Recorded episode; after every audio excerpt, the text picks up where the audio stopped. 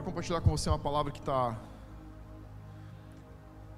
Deus tem falado comigo os últimos dias e ela vai ser um pouquinho na contramão do que você está acostumado a ouvir. E isso faz parte de mim. É algo que Deus me deu, não pedi, mas me deu. Então eu vou honrar aquilo que eu recebi. Se eu desse um título para minha ministração hoje seria Por que você deveria aparecer? Você deve ter crescido ouvindo frases do tipo: Você está querendo aparecer. Você ouviu isso? Quem ouviu? Ele está querendo se mostrar. Deixa eu dizer algo para você. Deus fez você para aparecer. Você não foi feito para ficar na escuridão. Você não foi feito para ficar pelos cantos. Deus não sonhou com você para você andar na sombra de ninguém. Deus diz que você é luz, e a luz é feita para colocar em lugares altos. Então eu quero que você entenda o conceito que está por trás de que aparecer faz parte da essência da qual Deus nos criou para existir. Eu quero começar com um versículo de Provérbios, capítulo 19 e versículo 2. Esse provérbio diz o seguinte: a melhor maneira de viver é com o conhecimento da revelação, pois sem ela você ficará impaciente e incorrerá no erro. Olha que provérbio incrível. Em alguma versão fala, diz assim: é, o excesso de zelo sem sabedoria. Alguém tem essa versão? De excesso de zelo sem sabedoria? Então, é a mesma coisa. O que está querendo dizer esse versículo é que a melhor maneira de você viver é tendo o conhecimento da revelação. Por que eu estou te dizendo isso? Muitas vezes nós pegamos verdades sólidas e jogamos na nossa vida, e verdades, é, revelação, sem o entendimento, sem o conhecimento, se tornam inverdades. Uma verdade sem entendimento se torna uma mensagem tóxica uma revelação sem a compreensão dada pelo Espírito Santo se torna uma inverdade. O que é que é a religião? É a verdade sem entendimento. É uma verdade que se torna uma mentira. Então, o provérbio está dizendo o seguinte: você precisa de revelação, o entendimento da revelação, mas você precisa do entendimento para poder fazer a aplicação. Onde que nós muitas vezes erramos? Nós normalmente não erramos por falta de ser apaixonados por Deus. Nós não pecamos porque não temos Deus como um desejo, ou agradar a Deus como um desejo. Nós normalmente pecamos porque não temos o entendimento das verdades de Deus. Então, não é apenas sobre ler a Bíblia ou ouvir uma pregação. Se você ouvir a ministração hoje à noite, sair daqui e jogar ela na tua vida, algo vai dar errado.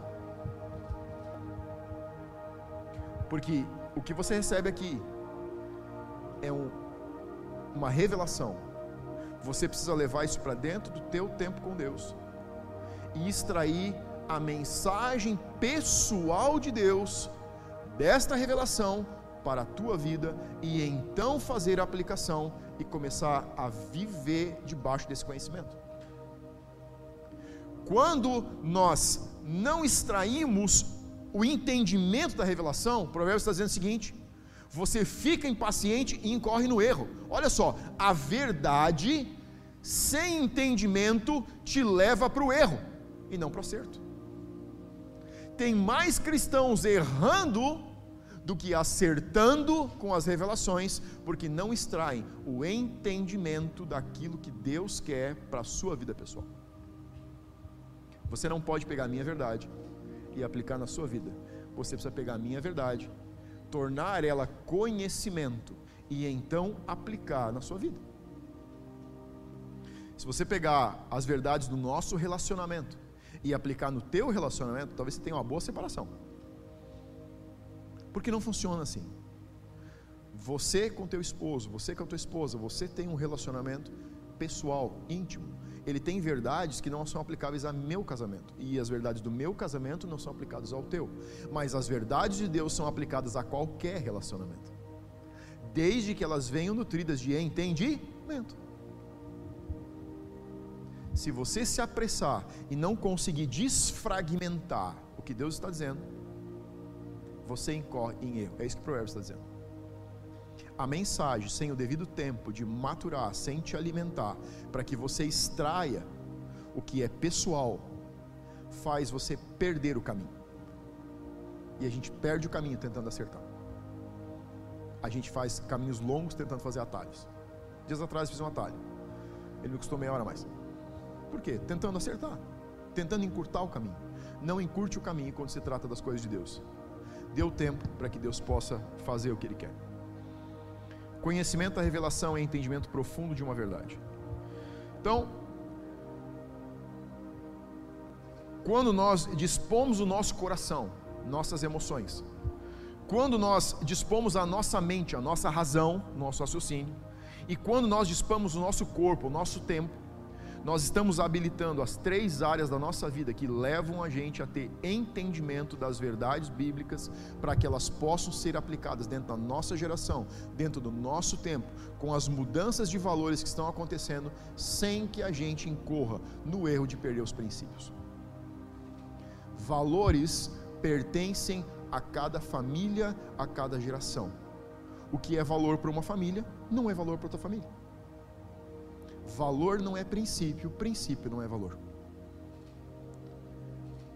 Você precisa estar certo de que você não está quebrando princípios, enquanto que você quebra todos os valores que precisar para salvar os princípios.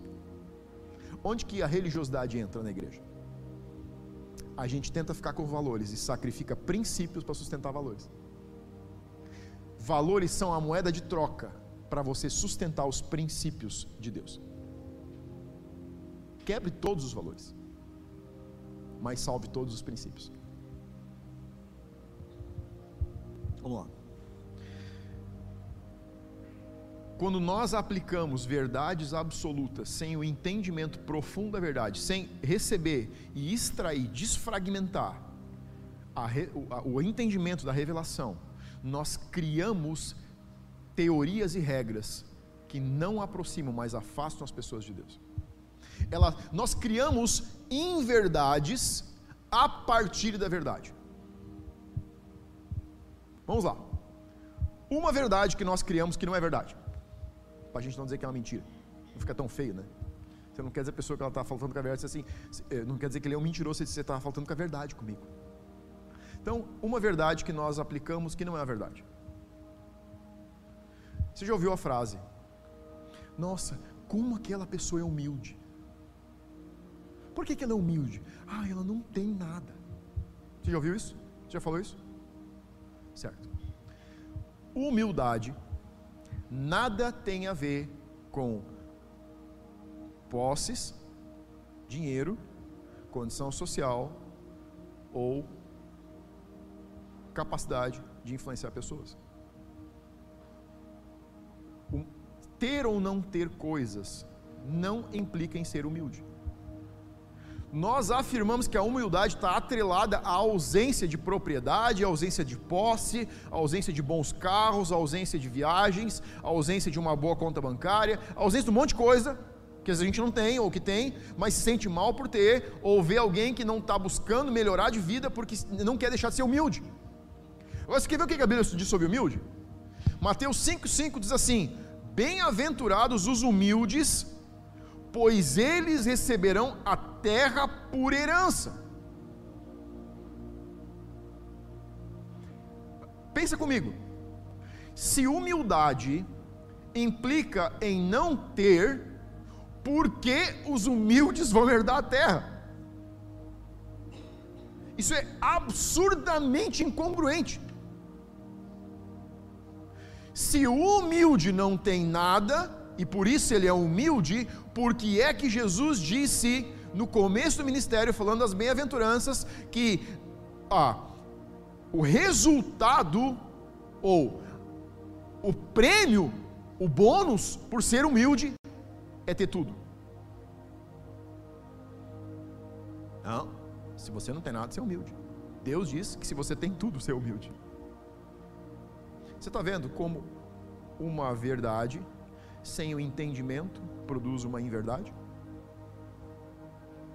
Se não ter, se não aparecer, se não influenciar, se não ter posses, é prova de humildade, porque é que Deus diria, Jesus disse que a prova da humildade é receber tudo por herança.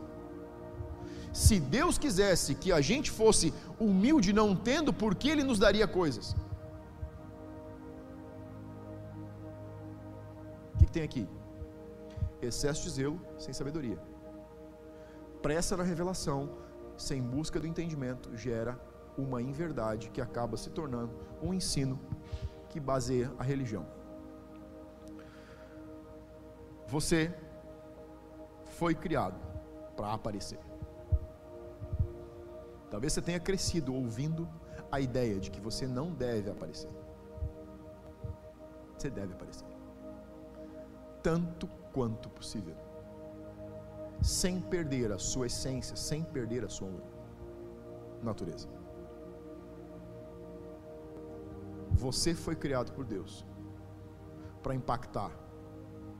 Você foi criado para luzir, para brilhar. É, você pode dizer amém, é verdade. Essa é uma verdade. Jesus disse: Não se põe uma lamparina debaixo de uma cama, mas se põe no lugar alto. Ele disse assim: Ninguém pode esconder uma cidade que brilha sobre uma montanha. O que ele estava falando? Ele estava dizendo o seguinte: luz existe para brilhar, para chamar atenção e para aparecer. Você foi criado por Deus para aparecer. Você não foi sonhado para ficar se escondendo na sombra de outras pessoas. A sua potencialidade é ela é despertada quando você descobre quem você é e quando você consegue brilhar com os seus dons, com os seus talentos, com as suas características, com su os seus entendimentos, com as suas revelações, com aquilo que Deus fala com você. Abre a tua Bíblia em 1 Timóteo capítulo 4, a gente vai entrar um pouco sobre esse assunto. 1 Timóteo capítulo 4, versículo 13. Paulo está escrevendo uma carta venenosa num discípulo que está pastoreando a sua igreja. Então, 1 Timóteo 4,13 diz o seguinte: Até a minha chegada, Paulo está dizendo, aplica-te à leitura, à exortação, ao ensino. Não te faças negligente para com o dom que há em ti, o qual te foi concedido mediante profecia, com a imposição de mãos do presbitério. Então, Paulo está dizendo o seguinte: será que você pode parar de ser negligente? Ou seja, Timóteo está sendo negligente. Ele está sentindo pressão dos anciãos dessa igreja, das pessoas dessa igreja, que estão acostumadas com o nível de ensino de Paulo, ele está sentindo a pressão externa que está oprimindo a sua luz. Paulo está chamando ele para responsabilidade, está dizendo assim: ei, será que dá para você sair debaixo da cama? Será que dá para você valorizar o que você recebeu por profecia e imposição de mãos do presbitério? Ele está dizendo o seguinte: eu sei o que você carrega. Porque Timóteo está começando a agir com timidez, ele está deixando toda a pressão do momento, toda a pressão da situação, toda a pressão das pessoas, os olhares, as palavras, as vozes dizerem quem ele é. E Paulo está lembrando de quem Deus diz que ele é. Aqui tem um ponto. Você não pode fazer o que Deus chamou para fazer a menos que você fique surdo para pessoas.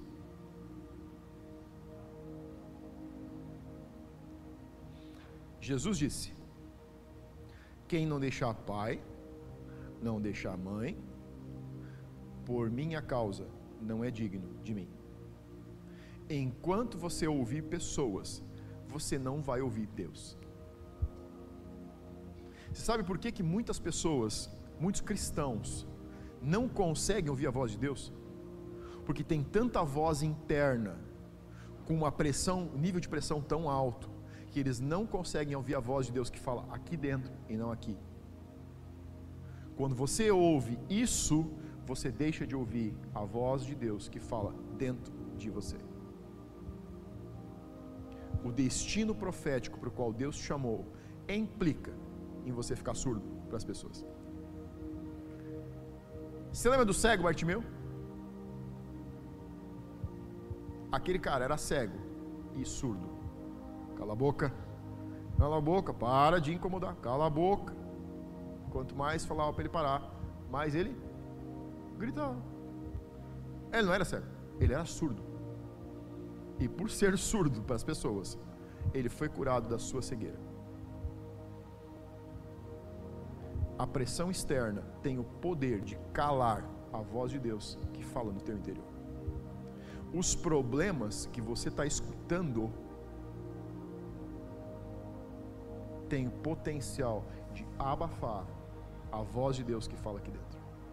A opinião das pessoas, a situação momentânea, tudo, tudo que você está ouvindo de barulho. Quanto mais barulho externo nós escutamos, menos a voz interna pode nos guiar. Então aqui tem o primeiro ensino. Você quer ouvir mais Deus? Fique mais surdo. Muitas pessoas ficam pensando: o que eu preciso fazer para ouvir Deus? Você não precisa fazer. Na verdade, você tem que deixar de fazer. Você tem que deixar de ouvir os outros. E automaticamente, a voz de Deus. E uma das vozes de Deus é a própria palavra. Eu diria que se você quer ouvir Deus, comece comendo a Bíblia. É o primeiro lugar onde Deus fala. Antes de ele falar com impressões, ele vai começar falando com diretivas. Porque quando você começa lendo o manual, você se habilita para ouvir as impressões. Você vai ouvir mais aqui dentro facilmente, com o tempo com a Bíblia, do que até com a oração. Porque quando você alinha sua Bíblia com a palavra, você prepara o seu espírito para ouvir falar, Deus falar facilmente. Porque você fica sensível. Porque você está se tornando obediente. E quanto mais obediente você fica, menos Deus precisa gritar. É. Eu tenho dois filhos em casa. Sabe quando que a gente grita? A gente não deveria gritar nunca. Mas não posso dizer que isso é verdade. Isso não é. É. Então, para não ficar mentiroso hoje à noite e a palavra não perder todo o poder, eu vou ser bem verdadeiro com vocês. Sabe quando que a gente não grita? Quando desobedece. Quando desobedece facinho, a gente começa assim. Mas quando começa a não ouvir, a gente começa a subir o tom de voz. Você quer ouvir mais Deus? Obedeça mais. Quanto mais você cresce na escala de obediência, mais a voz de Deus cresce em diretivas para a sua vida.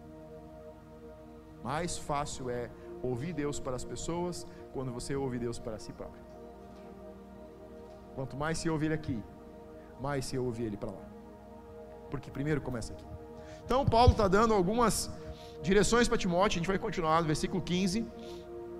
Diz o seguinte: medita essas coisas e nelas ser diligente. Então, que coisas? Em que coisas Timóteo deve ser diligente? Você precisa subir o versículo 12, dá uma olhada no versículo 12, o que, que diz lá? Ninguém despreze a tua mocidade. Então, Timóteo está com pressão porque ele é jovem.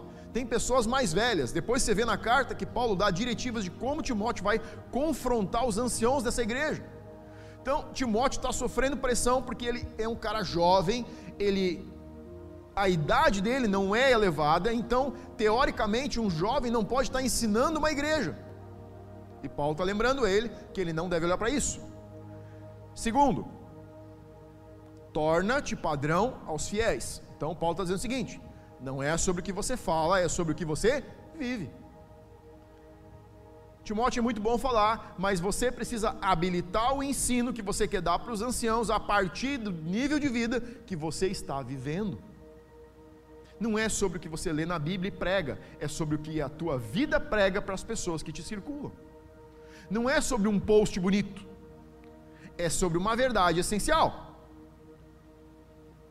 não é sobre informação, é sobre vida, é sobre cristianismo no dia, é sobre o relacionamento com a esposa, é sobre o relacionamento com os filhos, é sobre o relacionamento com teus pais, com os teus amigos, no teu trabalho, é sobre relacionamento. É vida a dia, no dia a dia. E ele continua: na palavra, Bíblia. Ele disse: Timóteo, você precisa estudar. Você precisa ler, você precisa meditar, você precisa se abastecer da palavra se você quer ensinar e quer ser, quer corresponder ao que Deus te deu para carregar. No procedimento, no amor, na fé e na pureza. E aí ele diz: Até a minha chegada, aplique-se à leitura, à exortação e ao ensino. Agora vem a vírgula que diz: Para que o teu progresso a todos seja visto. Sabe por quê? Deus prospera seus filhos. Não é porque Ele quer te abençoar. Desculpa te decepcionar. É porque Ele quer que alguém veja o que Ele fez em você, para que essa pessoa comece a desejar aquilo que você recebeu. Por isso que não adianta você orar e dizer: Deus, você pode me dar porque Deus não dá para o homem, Ele te dá com um propósito. Tudo que você tem, tudo que você é, tudo que você sabe, tem o propósito de ser compartilhado e não armazenado. Porque é a respeito do reino, é a respeito de influência. Então, todo progresso, seja ele espiritual, sabedoria, influência, autoridade, poder, dons, talentos, finanças, não são e não visam o teu progresso. Deus usa essas coisas para nos impulsionar, não com o objetivo de que nos tornemos grandes, mas com o objetivo de que nós possamos chamar a atenção das pessoas para aquilo que Deus está fazendo. O nosso testemunho pessoal engaja para que outros possam receber. Por isso que dos humildes a herança é a terra. Não porque Deus dá a terra por herança, mas Deus dá a terra por herança, porque ele é a, ela é a prova que desperta o desejo de que outros querem ter. O teu e o meu relacionamento com Deus precisa desafiar as pessoas. Você não tem que ir mais fundo no lugar secreto, você não tem que ir mais fundo em revelação, você não tem que ir mais fundo em verdade para dizer eu tenho grandes verdades. Você tem que ir mais fundo para ser a prova real de que se você conseguiu, outro também consegue.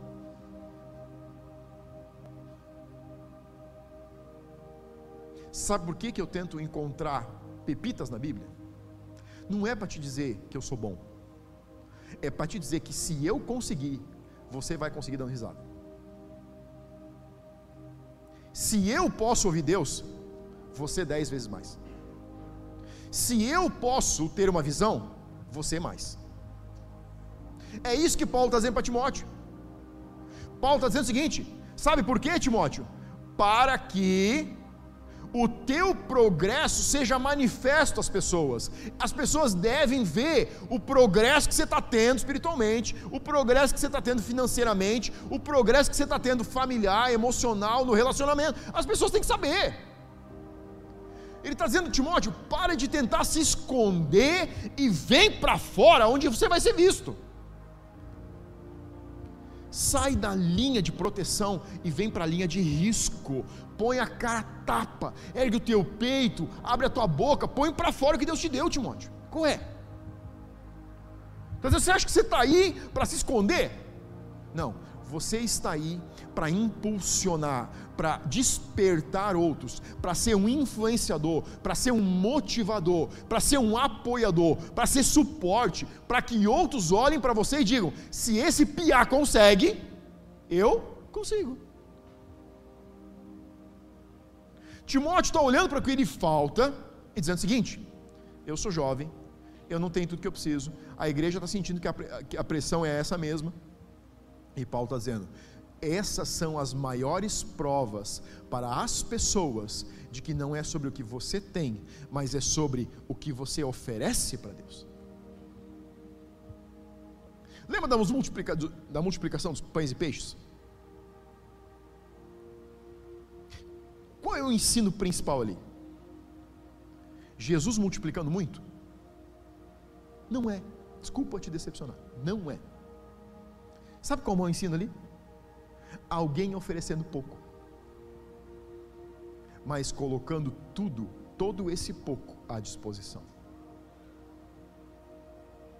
Jesus não precisava daqueles pães e peixes para alimentar a multidão, ele podia transformar pedras em pães. Tinha mais pedra para virar pão naquele dia do que pão e peixe. Não era sobre o milagre da multiplicação, era sobre o milagre da entrega de nada para virar tudo. Está entendendo como é? Se para pensar quanto tempo a gente perde olhando para o que não tem,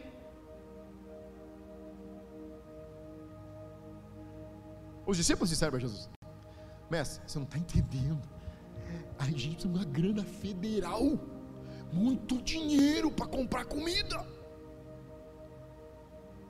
Eles estão focados no quê? Não tem onde comprar. A gente também não, mesmo que tivesse, a gente não tem dinheiro suficiente. Mas Jesus está ensinando que não é sobre o que falta, que é simplesmente sobre o que você tem. E que se você entender que o princípio é doar o pouco, ele vai transformar em muito. Sabe onde muitos cristãos, estão, cristãos ficam presos? Esperando que Deus primeiro abunde neles, lhes põe em abundância, para que então eles possam derramar para outros. Deus não vai te dar mais nada enquanto você não tirar do pouco que você tem e der para outro. A viúva e Eliseu. Fala para mim, qual foi o princípio? Aquilo é. Gente, fala a verdade. Isso chega a ser confrontador. É, você pode fazer um bolo para mim? Olha, profeta, é, não vai dar, porque é o bolo que eu tenho aqui dá só para eu e meu filho comer, depois a gente vai morrer. Não, tudo bem, então faz para mim. tipo, se você vai comer e morrer, então dá para mim que eu vivo, você morre de uma vez. Não, se eu sou vizinho dessa viúva, aquele profeta está pendurado. Estou sendo sincero, essa é a minha humanidade. Meu senso de justiça vai lá em cima. Meu, eu dar um corridão daquele profeta, ele até está até hoje correndo. Como que você disse para uma viúva? Isso é puro egoísmo. Mas não era. Ela estava sendo provada para ver se ela tinha fé o suficiente para morrer sem nada do que viver com pouco. E a Bíblia diz que porque ela fez isso, nunca mais faltou. Não foi sobre aquele pouco azeite que Deus multiplicou. Foi porque nunca mais faltou. Você não quer que te falte? Você precisa tirar do que você tem. Seja financeiramente, emocionalmente, profeticamente, tudo que é tipo de mente. É porque você e eu entendemos que o princípio que está por trás é entregar, seja lá o que for que você tem. Todos nós temos algo para dar.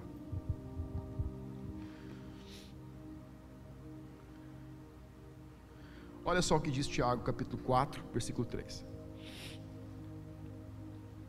Tiago 4, versículo 3. Pedis e não recebeis. Então, olha só. Vocês estão pedindo. Tiago está falando contra a oração? Não, ele está dizendo, eu sei que vocês estão orando e estão pedindo. Mas aí ele diz algo legal. Não recebem. Ou seja, eu sei que vocês pedem, mas também sei que vocês não recebem o que pedem. Aí ele continua. Porque vocês pedem mal para esbanjarem, esbanjarem em vossos prazeres. Por que que Tiago está dizendo que a gente não recebe mesmo pedindo? Porque ele coloca, nós estamos muitas vezes colocando o nosso eu, o nosso ego, no centro. Quem pede para si não está habilitado para receber. O que nos habilita a receber é pedir para os outros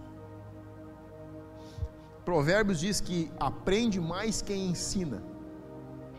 Você pensou nisso? Você aprende quando você ensina. Sabe que esse provérbio está dizendo qual é a essência?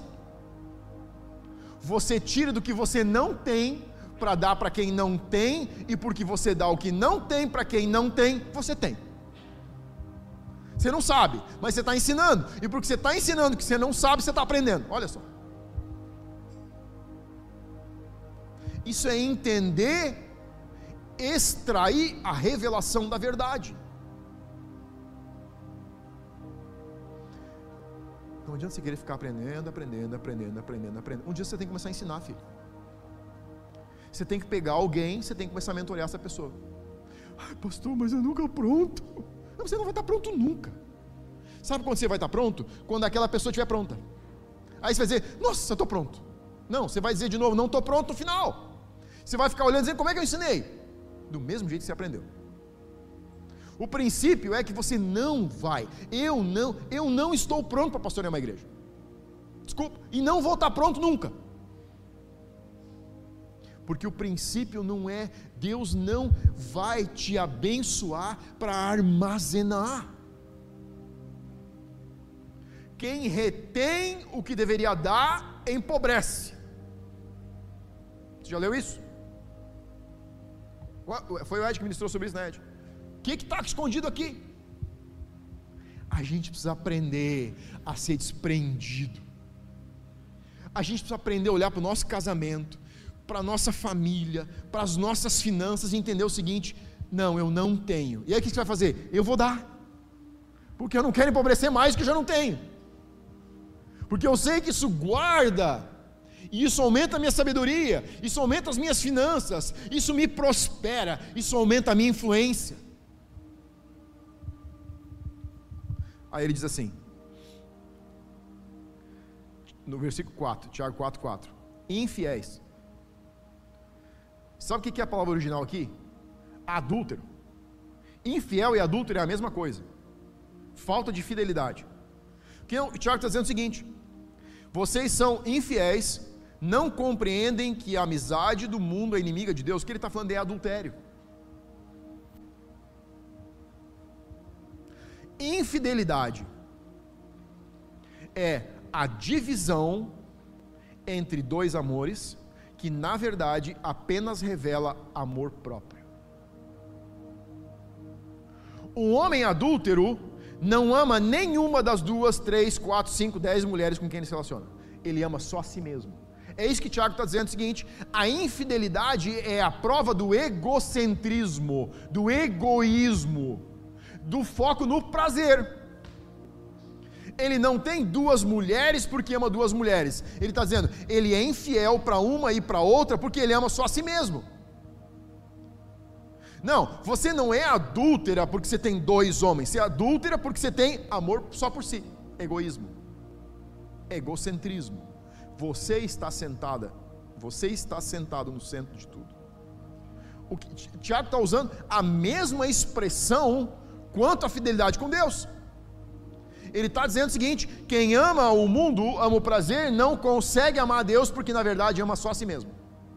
Ele só quer para si, é só para mim, dá para mim, me ajuda, me ensina, me mentoreia, me discipula, mas ele não está entregando nada. Ou seja, eu estou assentado, eu sou o centro da atenção, eu sou o centro da necessidade, eu sou o saco sem fundo, o buraco sem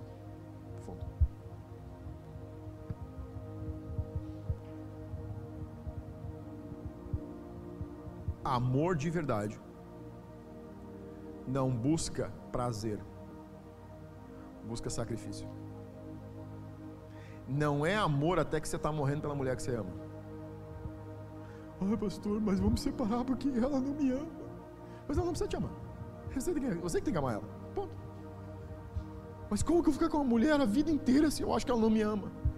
Talvez porque você ame ela. Ai, pastor, mas ele não me ama. Será que você ama ele? Não, pastor, vou me separar porque eu acho que o nosso amor acabou.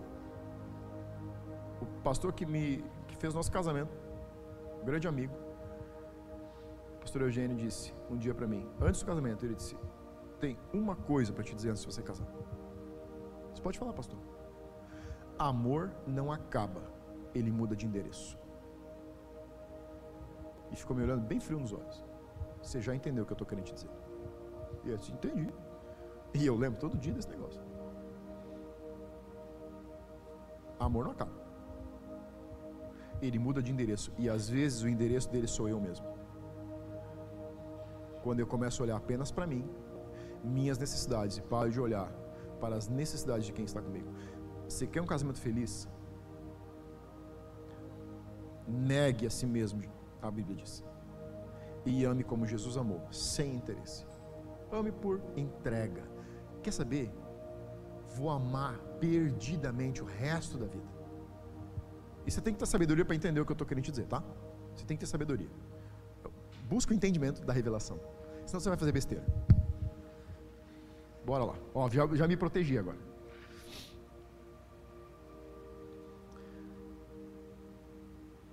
Todo pro progresso, seja ele qual for, serve para o propósito de Deus e não para a promoção pessoal. Então o Tiago está dizendo o seguinte: você não deve pedir para você.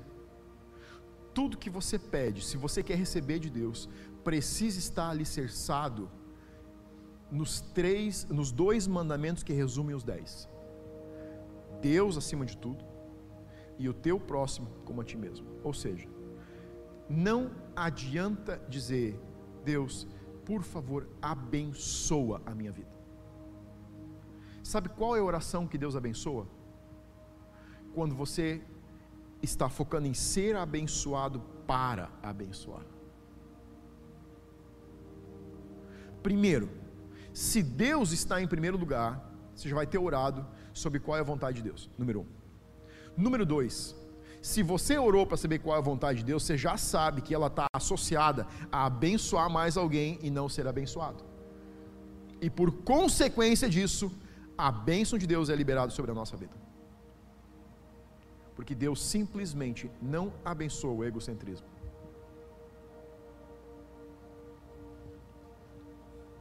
Número dois, o verdadeiro crescimento, a verdadeira promoção, nasce no espírito de paternidade. Olha Lucas capítulo 6 e versículo 40.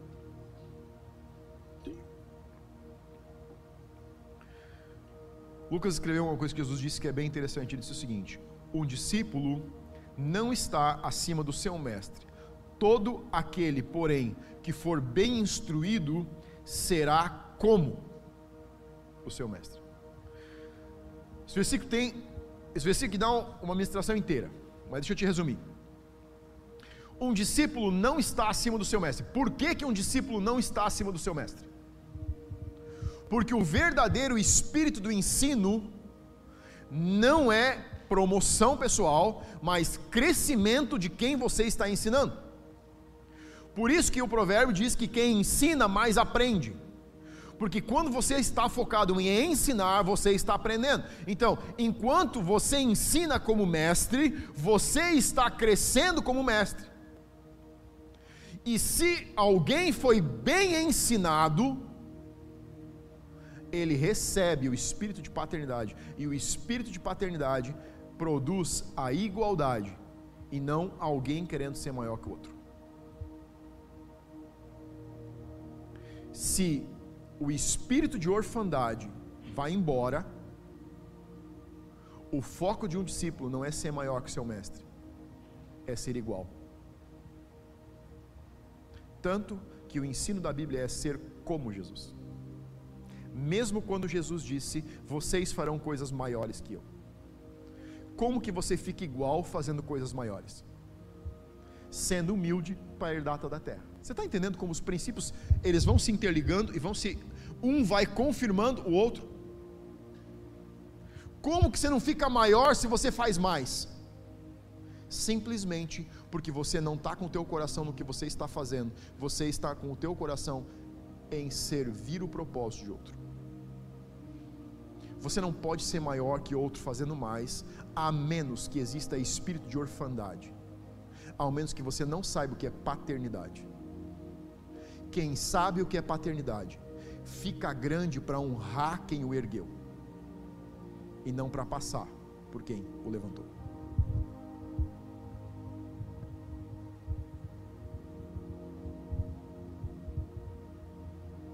A verdadeira paternidade a verdadeira essência da identidade de filiação, nos faz viver debaixo de um espírito de honra e não de desonra. Porque se existe honra, não importa quão grande você fique, quanto você tenha, você sempre vai lembrar de apontar para quem trouxe você até ali. Mesmo que seja uma geração anterior, mesmo que o entendimento seja diferente, a honra não é merecida, ela é algo que você carrega. Ou eu tenho honra e honro as pessoas, ou eu não tenho honra e digo que eles não merecem ser honrados. Você não honra as pessoas porque elas merecem, você honra as pessoas porque você é uma pessoa honrada. Você pode honrar teu pai, você pode honrar tua mãe, você pode honrar teu marido, você pode honrar tua esposa, mesmo que ele não mereça a honra. Porque ela não depende do que ele ou ela faz, ela é, depende de quanto você decide entregar.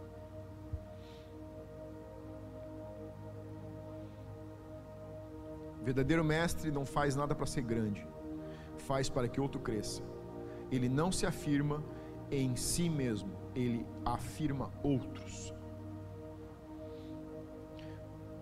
E eu quero concluir, te levanto uma história, a história de Esther. Se você não leu, você pode procurar. Depois de Crônicas tem um livro, acho que depois de Neemias, primeiro livro depois de Neemias tem um livro de Esther. Ele conta a história de uma menina que perdeu os pais quando era criança. A Bíblia diz que Esther ficou órfã de pai e mãe e começou a ser criada por um tio, Mordecai. Mordecai criou Esther e em um determinado momento, quando ela já é uma mulher, uma jovem mulher, o rei Assuero, que é rei da Pérsia, tem um desentendimento com a rainha.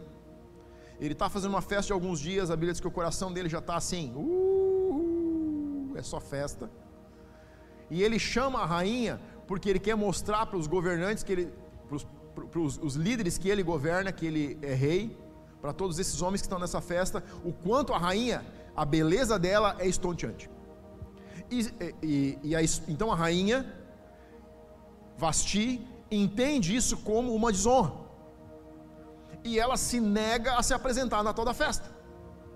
Os conselheiros do rei agora aconselham que ele deve destituir a rainha, porque senão vai gerar um ensino ou vai gerar um princípio no reino de que as mulheres podem se rebelar contra seus maridos. Essa é uma época onde a mulher não tem grande valor. E uma mulher se rebelar contra seu marido, uma rainha se rebelar contra o rei Assuero, é um, manda, um mandato para o reino dizendo o seguinte: mulheres têm voz. Ele destitui Vasti, e o conselho dos, dos seus, do, do, da sua equipe é de que ele faça uma nova escolha de uma nova rainha. Mordecai coloca Esther junto com essas moças que vão ser escolhidas para que o rei olhe e escolha qual rainha que ele quer do seu lado no trono. Resumo da história é que Esther se torna essa mulher. A gente vai ler um pouco agora, eu quero que você entenda algo aqui. Esther capítulo 2, versículo 17. Anota aí, ou se você tiver a Bíblia, pode acompanhar. O rei amou a Esther mais do que todas as mulheres, e ela alcançou perante ele favor e benevolência mais do que todas as virgens, o rei pôs-lhe na cabeça a coroa real e a fez rainha em lugar de Vasti. Então, Vasti foi destituída, Esther está ocupando o trono. Então o rei deu uma grande banquete a todos os príncipes e os seus servos, era o banquete de Esther, concedeu alívio às províncias e fez presente segundo a generosidade real. Quando pela segunda vez se reuniram as virgens, Mordecai estava sentado à porta do rei. Olha o que diz o versículo 20. Esther não havia declarado ainda a sua linhagem e o seu povo. O que está acontecendo é que nesse momento está tendo uma, um motim para que os judeus sejam mortos. Mardoqueu, um outro homem que é, é o segundo no reino, está planejando a morte de todos os judeus. E Esther foi colocada por Deus dentro do palácio para reverter essa situação. Agora o que ele diz agora? Como Mordecai lhe havia ordenado. Ou seja, Mordecai tinha dito: Esté, você não vai falar que é judia, porque a situação agora está crítica e a gente vai revelar isso no momento exato para que aconteça a redenção do povo. Agora, olha o que diz depois da ponto, ponto e vírgula. Porque Esther cumpria o mandado de Mordecai como quando a criava. Sabe o que tem aqui? Paternidade. Esther foi criada por Mordecai. Ela é órfã. Ela agora caiu, é órfã biológica, ok? Ela agora caiu dentro do palácio e se tornou rainha do rei mais poderoso daquela época na terra. Ela não é só esposa de um rei, ela não é só rainha, ela é a rainha mais poderosa sobre a terra durante essa temporada. Assuero era o rei mais poderoso que o mundo da época conhecia. Mas esse, essa expressão, porque ela ainda ouvia o que Mordecai dizia. Sabe o que você está dizendo? Que aqui existe um princípio de honra. Esther sabe quem é. Ela sabe quem ela é. Ela sabe a autoridade e o poder que ela tem agora de influência. Mas ela está nesse lugar, e esse lugar não mudou a pureza do coração dessa mulher. Ela sabe que ela está onde está, porque alguém a impulsionou para esse lugar. A verdadeira paternidade ver, o verdadeiro senso de filiação, de identidade, empodera você para ir a lugares que o teu mentor não vai chegar. Mas se você não é movido por um coração de órfão, por orfandade, você ainda vai poder apontar com honra para quem colocou você nesse lugar. E por que Esther ainda consegue deixar Mordecai com sabedoria conduzir as decisões, ela não só chega numa posição, ela liberta o povo judeu de ser dizimado nessa temporada. Uma mulher, numa temporada onde as mulheres não têm voz, é a voz libertadora do povo judeu. Você sabe o que, que Timóteo não está entendendo? Timóteo não está entendendo e não está valorizando aquilo que ele recebeu da parte de Deus. Sabe qual é o fio da meada aqui? Timóteo está perdendo a conexão do valor de ter um mentor, um discipulador e de ser um influenciador. Ele está sendo assustado, oprimido pela situação e está perdendo a conexão e o valor de uma oração com imposição de mãos por líderes. A verdade é que em algum nível Timóteo está perdendo o seu senso de humildade. Porque ele está saindo da posição de influência porque tem orgulho entrando no coração. Não, pastor, não é. É sim. É sim. Você sabe por que, que nós não nos colocamos mais em posição de influência? Por causa de orgulho. Essa é a verdade. Porque não é a respeito da exposição, é a respeito do medo do julgamento. E se eu falar algo que alguém sabe mais? O que, que ela vai dizer? E se eu tiver um dislike? E se alguém não gostar? E se alguém que conhece mais me confrontar? Bom, Esther entendeu algo que Timóteo não estava entendendo. Esther entendeu que ela não estava sozinha no palácio. Mordecai todos os dias ia lá dar uma olhadinha como é que a sua filha estava. E ela continuava honrando Mordecai. Continuava mandando roupas. Ela disse: Tira a roupa de saco, tira o saco que você está usando. Porque ele estava num período de humilhação, por causa do povo que ia ser morto. E ela mandou roupas para ele. Sabe que existe aqui um princípio de honra? Timóteo está perdendo a conexão de com Paulo de entender que mesmo a distância, mesmo a pressão, não podem determinar quem ele é.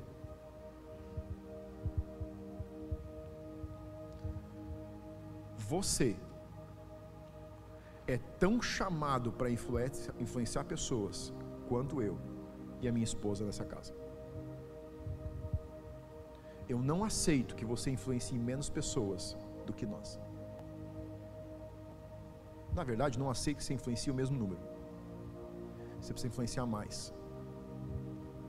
Porque a plataforma que nós estamos criando habilita você a pegar tudo que nós carregamos mais o que você carrega, e a soma dessas duas coisas é mais. O menor entre nós dois precisa ser eu. Ou eu estou errando em algum lugar. Sabe qual é o nosso problema muitas vezes? Nós temos medo de ser grandes porque tememos a grandeza seja tão grande quanto for possível, para que você seja herdeiro da terra inteira.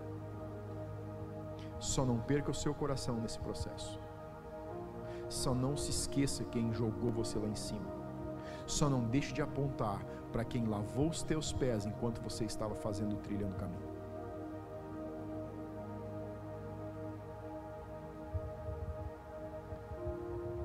Sabe por que, que você está aqui? Para a tua mentalidade abrir. Para você chegar em um outro lugar, porque tem mais pessoas que Deus colocou para você alcançar. Pare de ter medo da opinião das pessoas. Se deu, se dê o direito de errar. Não porque você quer fazer errado, mas porque talvez você não sabia. E quando você errar, você volta e conserta. E depois que você consertar, você vai e faz mais forte com mais velocidade, com mais destreza. Acredite no potencial que Deus vê em você. Acredite enquanto você pode brilhar. Apenas veja como Deus te vê. Sabe qual é o nosso problema? Nós queremos ouvir Deus por pessoas porque a gente tem medo de ouvir Ele pessoalmente. Porque a gente tem medo que a verdade pode ser tão sólida que ela nos assusta. Sabe a dúvida que vem quando Deus fala com você? Não é porque você duvida de Deus, é porque você duvida de você mesmo. A dúvida não é a respeito de Deus, a dúvida é a dificuldade de acreditar que aquela grandeza que Deus falou para você é verdade é porque como você se vê está desalinhado de como Deus te vê.